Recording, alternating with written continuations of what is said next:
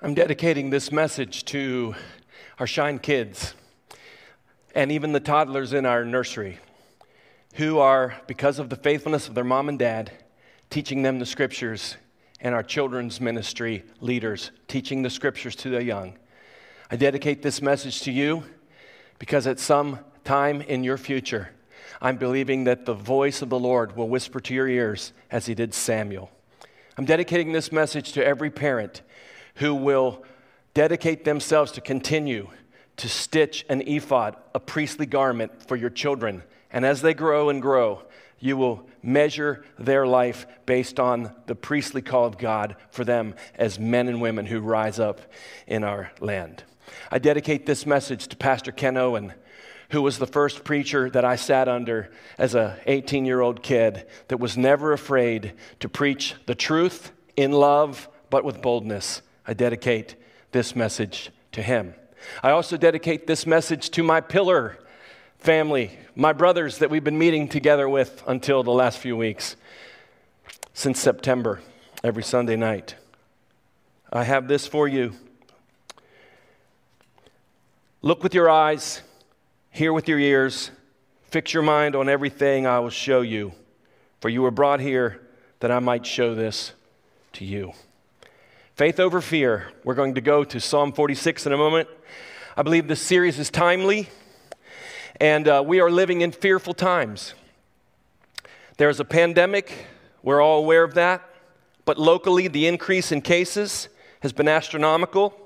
But more personally, we have dear friends, as I've already mentioned, who are not only hospitalized, but fighting hard for their very lives. If that's not enough, the political stuff with possible trouble, regardless of how this thing finally pans out, almost probable trouble. And if that's not enough, if that's not enough, there are those hidden fears that we all have at times, right? No matter who we are. And if you're like me, you try to coach yourself up in your battle against fear. Maybe you say to yourself what FDR told us the only thing you have to fear is fear itself. But as my stepdaughter would add, and thousand leggers. Right? Here's a great one fight your fears and you'll be in a battle forever. Face your fears and you'll be free forever. I get one of those morning quotes, and then I go out the door, I head out, and I walk right into a spider web, and I get my ninja freak on in front of my next door neighbor, right? Great man of lack of fear and courage. It's hard, right?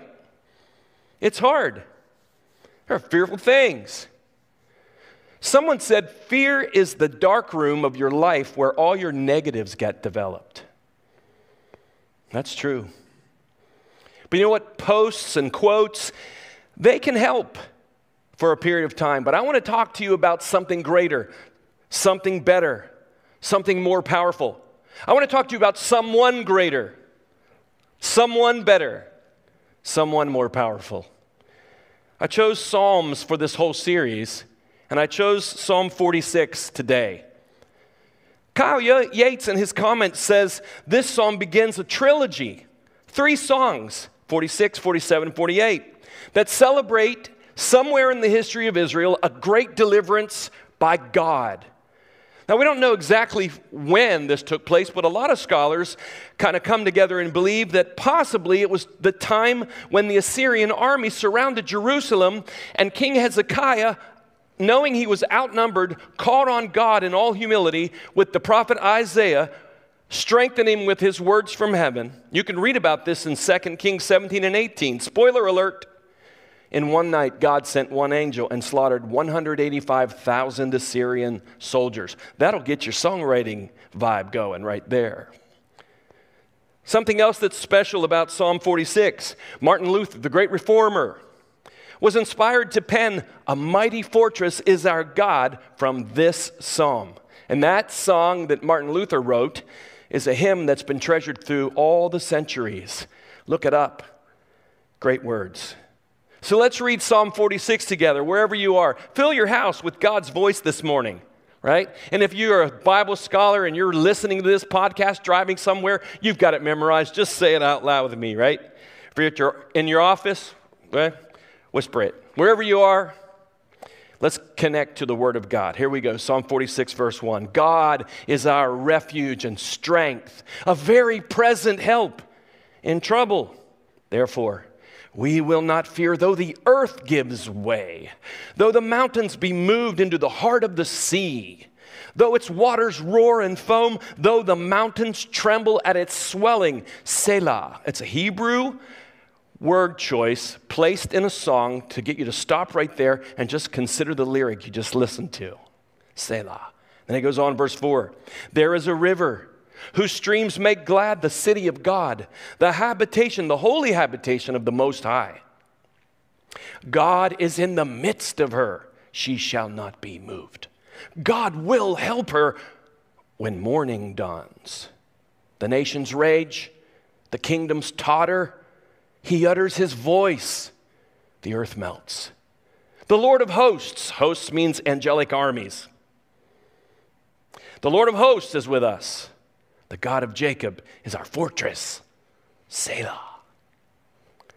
Come, behold the works of the Lord, how he has brought des- how he has brought desolations on the earth. He makes wars cease to the end of the earth. He breaks the bow and shatters the spear. He burns the chariots with fire. Be still and know that I am God. I will be exalted among the nations. I will be exalted in the earth.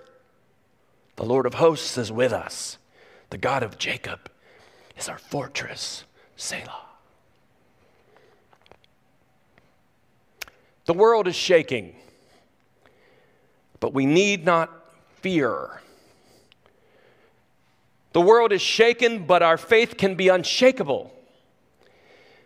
We can live above our fears with what's going on in the world by our faith in God. Verse 2 says, Therefore we will not fear though the earth gives way, though the mountains be moved into the heart of the sea, though its waters roar and foam, though the mountains tremble at its swelling. He's describing a shaking world. Hyperbole here, right? Yes. The biblical writers and the prophets at times would look at the present circumstance and speak in exaggerated terms to make a point. Sometimes it can seem like the whole world is crashing down. But is this passage only hyperbole? No. No. The earth has been shaken and will shake again, literally. Jesus said near the times of the end there would be earthquakes in many places. The world wars of the past century. Think about it. What did the people in England think during the Blitzkrieg, the bombing of London? Nagasaki and Hiroshima, as men and women rose up in the morning to go to work, it had to seem like the end of the world to them. After the bombing of Baghdad in the Gulf conflict, thousands of Iraqi soldiers just dropped their weapons and surrendered to our troops simply because the MOAB bombs literally rained terror down on their heads. When the world seems to be shaking during significant political, cultural, or economic shifts, when great conflict hits the nations, and there is trouble beyond trouble raging in the world, what the psalmist says is that even if it's the worst of the worst and the mountains are slipping into the sea for real, God's people can live in faith over fear. You say, How? Not there yet. Not there yet. This passage tells us that the sinful revolt will increase, but we will not fear. Verse 6 the nations rage, the kingdoms totter. He utters his voice, the earth melts. David asked this question. Simon Peter realized they were living in the fulfillment of it, and so are we. Why do the nations rage and say, We will throw off the chains of the Lord? Why is it that the world continues to spiral out of control? Man's destiny will not be peace and tranquility for time in and time out. Why? That three letter word sin. And the sinfulness in the hearts of human beings of every race, every nation, rich, poor, the intelligent, and the rest of us. The Bible says sin is lawlessness, and Jesus said the lawbreakers will abound. The Bible uses Babylon as a metaphor from Genesis 11 all the way to Revelation 17 to describe humanity seeking to make a name for themselves and establish their own society based on their own rules. They will even welcome religion as long as the God, in quotes, is an image and reflection of what seems right to them. Any God like that who will come and unite with Babylon is welcome. A place of unity that is godless, where man does what's right in his own eyes. One of the songs of Babylon is sung in Times Square, New York City, every New Year's Eve, penned by John Lennon. Imagine. Imagine there's no heaven. It's easy if you try. No hell. There's no hell. Babylon won't tell you about that. No hell below us, above us only sky. Imagine all the people living life in peace. Here's my version. Imagine there's a heaven. It's easy, open your eyes. A hell below. Don't go there when you die. Imagine all the people deceived into a false peace. You may say I'm a dreamer, but I'm not the only one. I hope someday you'll join us before the world is done. Trust me, nobody loves John Lennon more than T. McGee. But not all inspiration in art and music comes from the wellspring of heaven. There are other voices speaking to the geniuses and the brilliant artists and influencers of our age and every age. You know, sometimes, as Bob Dylan says, Satan comes as a man of peace. The goal of the globalists of the world, whether sincere or insincere, the idolatrous delusional belief that man is inherently good and has the ability to evolve and come together and create a utopian society even after two cataclysmic wars. They still buy it. If after a president gets his head blown off in Dealey Plaza by a murder most foul, they still buy it. Even after Dr. King, used by God to show the way, shots ring out in the Memphis skies. Even after the towers fall on 9 11 and the world says we'll build bigger and better towers. You say, wait, Pastor Tim, Christians should not we seek doesn't the Bible say seek peace? Yes. And the betterment of society? Absolutely. Jeremiah even told the people who were captive in Babylon, work for the prosperity and the peace of Babylon. I get it. Every single day. Yes, we should. But peace without the Prince of Peace will never last. You can write that down if you want. And there's actually no peace at all. For how can an anti Christian society end up in long term peaceful prosperity? History proves that's not true, and future will prove past. I want to read a passage from a book I just discovered. I'll hold the title to the end. Here's a passage from it. By the start of the 20th century, Churchill found himself out of step with conventional political wisdom attitudes about war and what it could accomplish were bound up with a singular overarching idea progress. Perhaps the most widely viewed in the years leading up to the Great War, World War I, was that Western civilization was marching in extra bully forward. Humanity was maturing, evolving, advancing. The new vistas of political, cultural, and spiritual achievement were within reach. And the thinkers and writers who informed the generation of Tolkien and Lewis were certain which direction mankind was headed pre World War I. Their confidence in human progress led many to believe that with the help of modern technology, wars could be fought and won with minimal cost in life and treasure. Rational Europeans would be long, no longer indulging in the kind of extended and brutal campaigns of previous wars, as in the days of the Napoleonic War. There would be tidy wars, if war at all. The belief in progress led others to argue that the West would soon dispense with war together as a remnant of a primitive, unenlightened epic. Tolkien, who wrote Lord of the Rings, and C.S. Lewis were part of a generation of Britons who equated their nation's growth and prosperity with the progress of civilization itself. That's from the chapter The Funeral of a Great Myth in the book A Hobbit, a Wardrobe, and a Great War How Tolkien and Lewis Rediscovered Faith, Friendship, and Heroism in the Cataclysm of 1914 to 1918.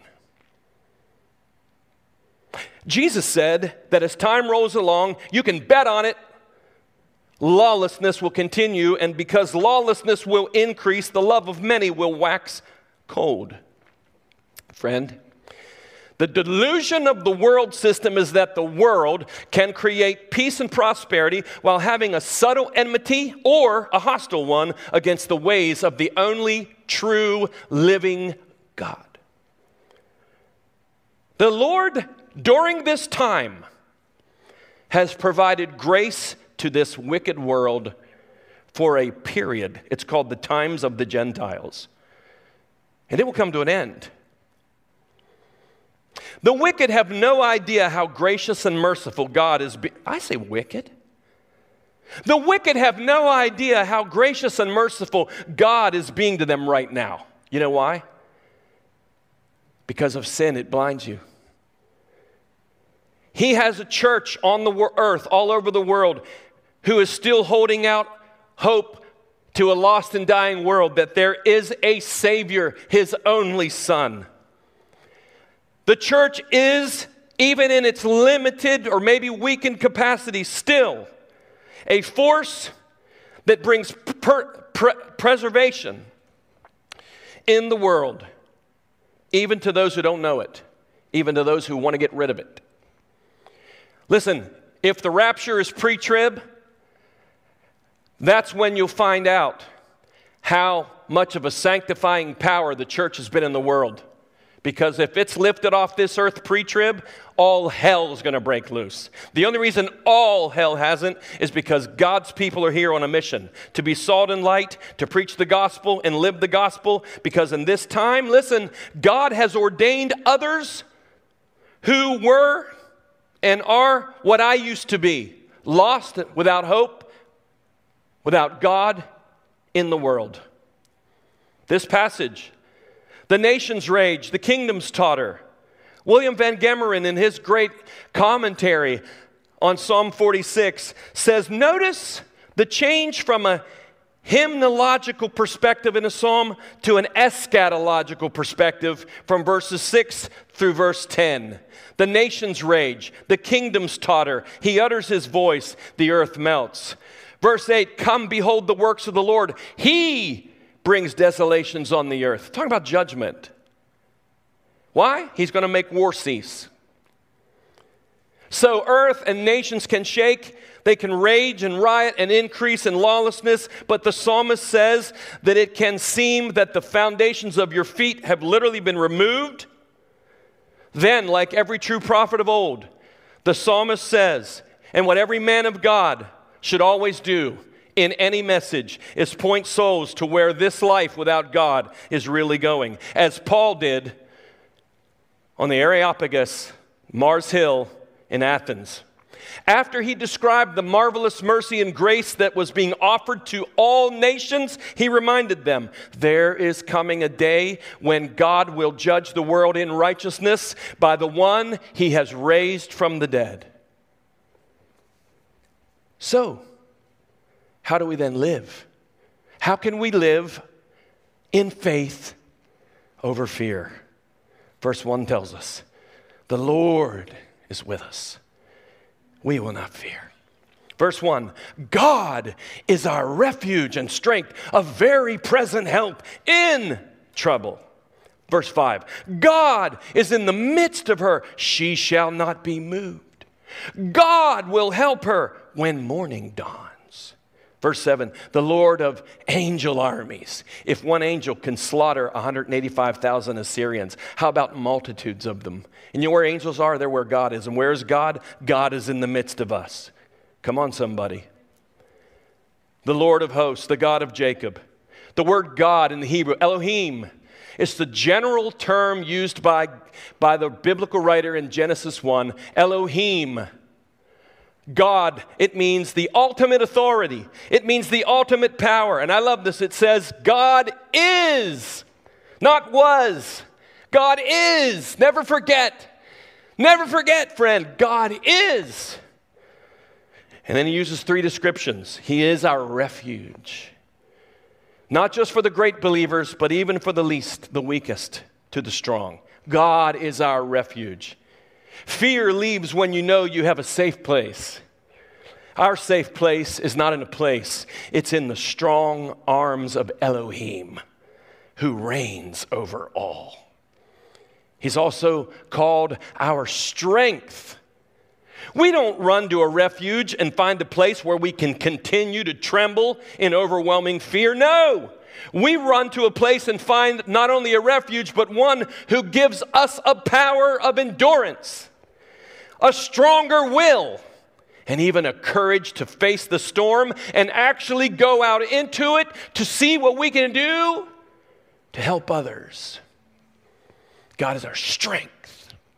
Three, a very present help in trouble. He's not just here, He's helping. He's not only called the God of heaven's angelic hosts, I love this. He's called, and I love this, the God of Jacob. Do you know who Jacob was?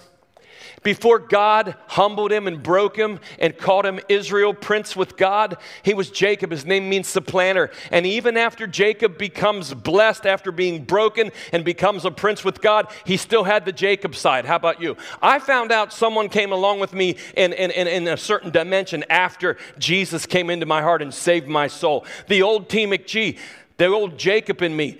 Not just me. Raise your hand if you understand what I'm talking about. The old Jacob comes along. You know what God did? God beat Jacob in a wrestling match and knocked his hip out of socket. So the rest of his life, Jacob, in order to walk as a prince, would have to lean on his staff. He never forgot it. Don't forget, we have nothing that's anything that wasn't given as a gift from God. Jacob,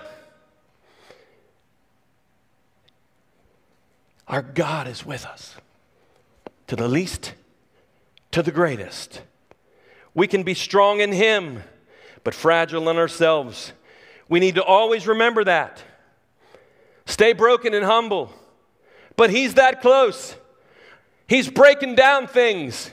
He's not interested in breaking you down unless you need to be. A very present help in trouble. So you say, well, but why does God allow evil and trouble to go on? Why don't you just stop it? Answer because there are still lost souls in the seas that will take, there's people out there who will take the helping hand when the gospel ship comes cutting through the turbulent waves of this crazy world. Why doesn't he stop it all? Because while all that's going on, God is doing something in the world. You ready for me to preach? When the Pharaohs thought they were God, God came down and delivered his people. When the Babylonians tore down God's temple and took people captive, God raised up a Daniel, God raised up a Ezekiel, God raised up a Jeremiah. When Alexander the Great, who died at 32 thinking he was king of the world, was reigning and spreading his empire, God was working. He used the Hellenistic culture, the Koine Greek language, the common language that Alexander people spoke to make it the universal language of the world, to prepare the people to be able to understand the message that was about to be birthed in the world to ring out to the north, the south, the east, and the west. And during the Caesars, God literally came down in Emmanuel. Jesus was born. And Jesus, God's Emmanuel, sent out his apostles on the roads the Romans built to connect and network the entire world, who were speaking one language. And when they preached the gospel from those Roman roads, the kingdom of God expanded to Samaria, beyond Judea, even to the ends of the earth, the Roman Empire, even into Caesar's household and among the soldiers, even the Praetorian Guard. Where is God? He's on the move. Right. Courageous pilgrims escaping persecution were the first to sail the treacherous Atlantic seas to find a refuge in this land. And in the sovereignty of God and by the hand of his great providence, he raised up a nation and set principles in motion which John Adams said could only truly be lived out by a godly people. This nation was birthed, and as long as this nation has imperfectly kept the purposes of God in the forefront, God has shown his grace upon her and has kept foreign boots off our soil. The only time there's been a war, it's been a war from within. I fear the lawlessness that's increasing. I don't have much power over what's going on in the midst of the lawless. But one of the reasons, and there are many, but one of the reasons has to do with the weakness in the pulpits of the United States of America. Weakness. But also, people are re- seeking to remove ancient boundary stones.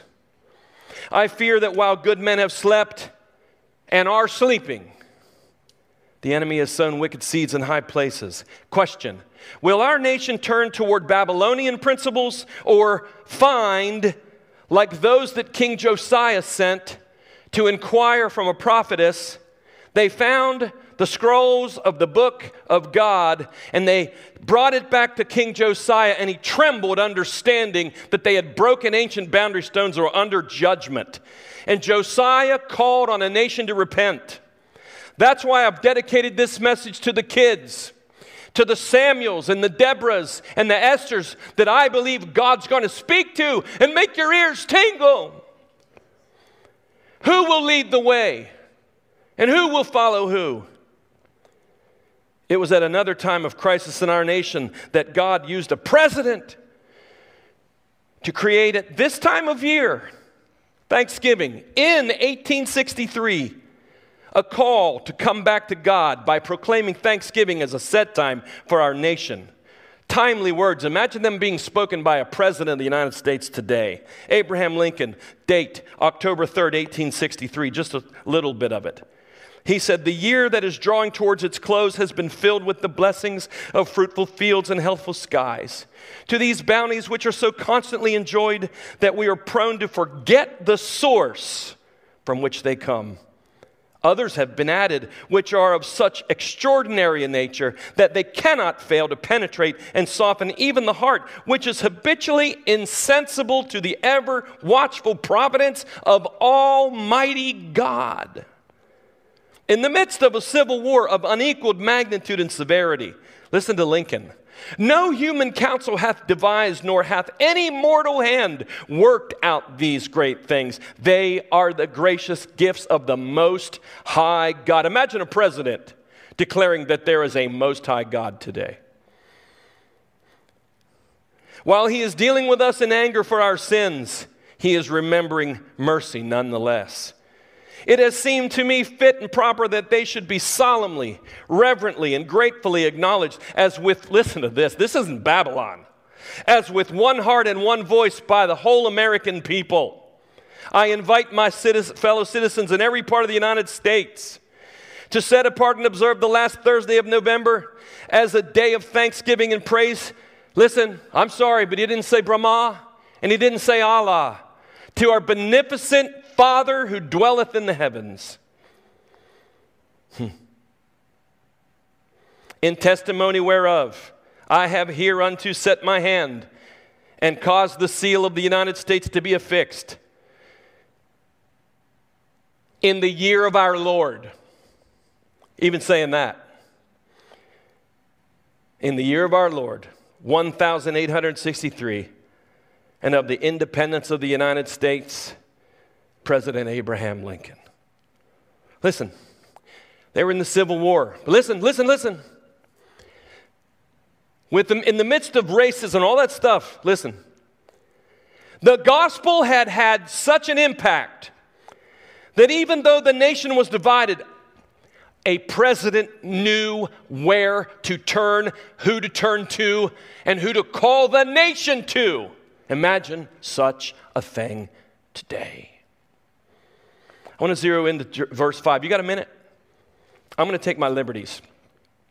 Spurgeon always says somewhere in your text, the preacher must always be conscious to lead the hearer to the gospel. Well, here we go. The morning has come forever in Jesus. We need not fear. It says in verse 5 God is in the midst of her. She shall not be moved. God will help her when morning dawns. When morning dawns. Eschatologically, the prophetic psalmist is saying, A new intensity of help will come. I believe it was the morning of the resurrection of Jesus and his rising to the highest place when, as Simon Peter said, God has poured forth this into the hearts of believers, the Holy Spirit. That's the river in the midst of the habitations of God when morning dawns. Do you know what? Jesus has made it a forever morning for those who drink of his Spirit. The Spirit had not yet been given when Jesus stood up and said, If any man thirst, let him come unto me and drink. As the scriptures say, out of your innermost being will flow rivers of living water. And the fruit of the Spirit is joy when the enemy comes in like a flood, the Spirit of the Lord within us will raise up a standard against the flood. There is a river whose streams make glad the city of God. Emmanuel at the Father's right hand and the helper in the hearts of the people. The powerful flowing river of the Holy Spirit can even in the midst of the storms birth a joy, a supernatural joy. As Nehemiah said, the joy of the Lord can be your strength. Praise his name. God is. How do we overcome fear with faith? Two B's. Behold God. Right now, if there was ever a time to fix our eyes on Jesus and to tune out the voices but His Behold God. God's working right now. Don't give the devil so much credit. God is working. Second, be be still and know. It shifts from the psalm. Listen, this, this psalm shifts from the psalmist speaking what the Holy Spirit is saying, and then God Himself starts to speak. See that? The psalmist is tracking what the Spirit's giving him the right. And then God says, All right, I want to take the mic. Be still and know that I am God. I. God's taking over. He walks on the stage, says, uh, That was great, but listen, I'm going to grab the mic. You be still and know I am God. I will be exalted among the nations. Be still doesn't mean to stop doing stuff. It doesn't mean to stop making influence. It actually means stop striving. Hebrew says stop striving. And know. I close with this. We are in fearful, shaking times. And I can't promise you that they're ready to end.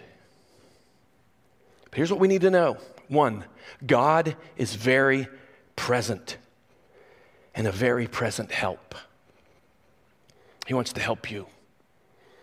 He wants to put his spiritual strength inside your soul and mine.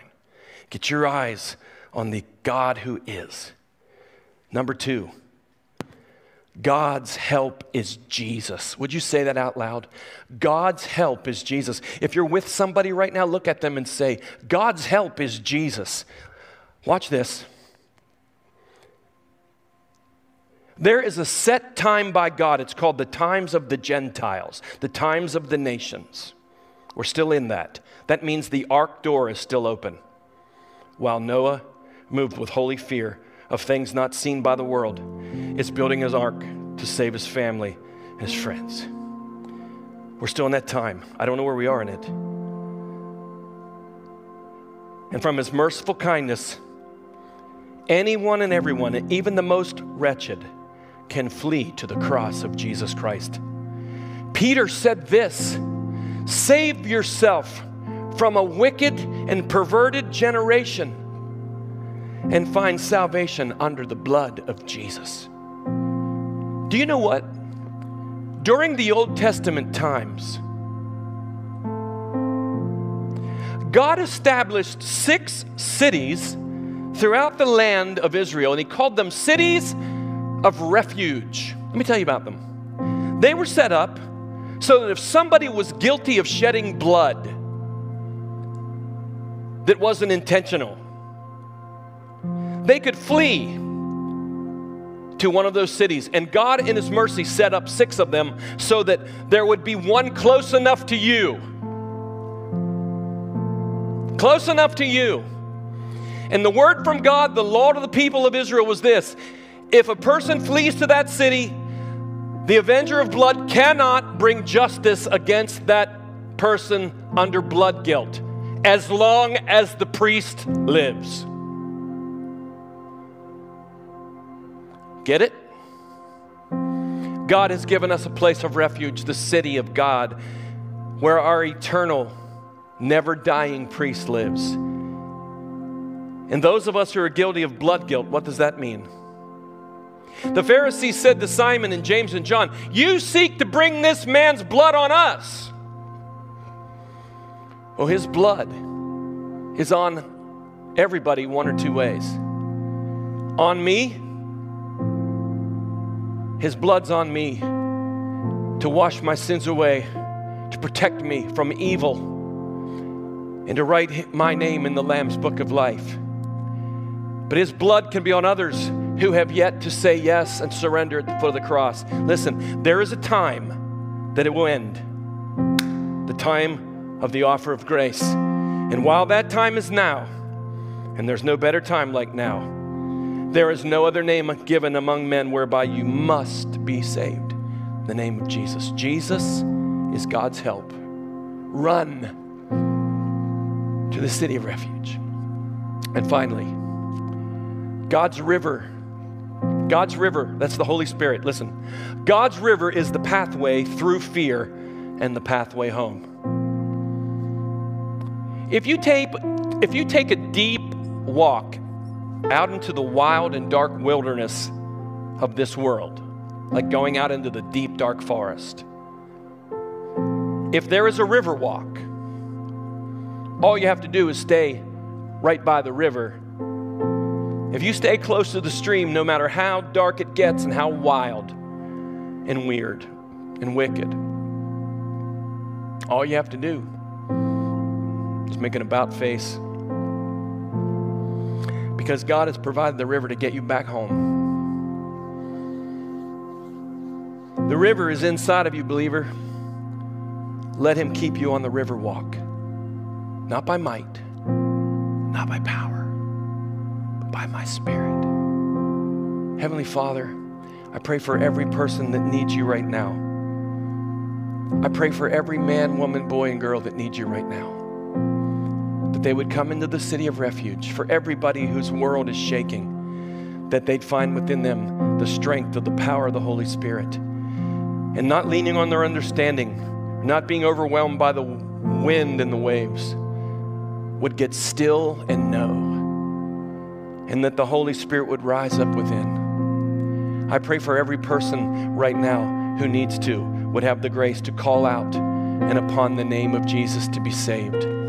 Say, Jesus, please forgive me of my sins.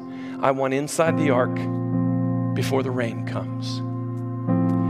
Lord, make your church strong. Make we preachers courageous and bold and compassionate. And lead people out of darkness into light. Holy Spirit, we ask you to be greatly impacting in the world right now and through your church. In the name of the Father, and the Son, and the Holy Spirit. Amen.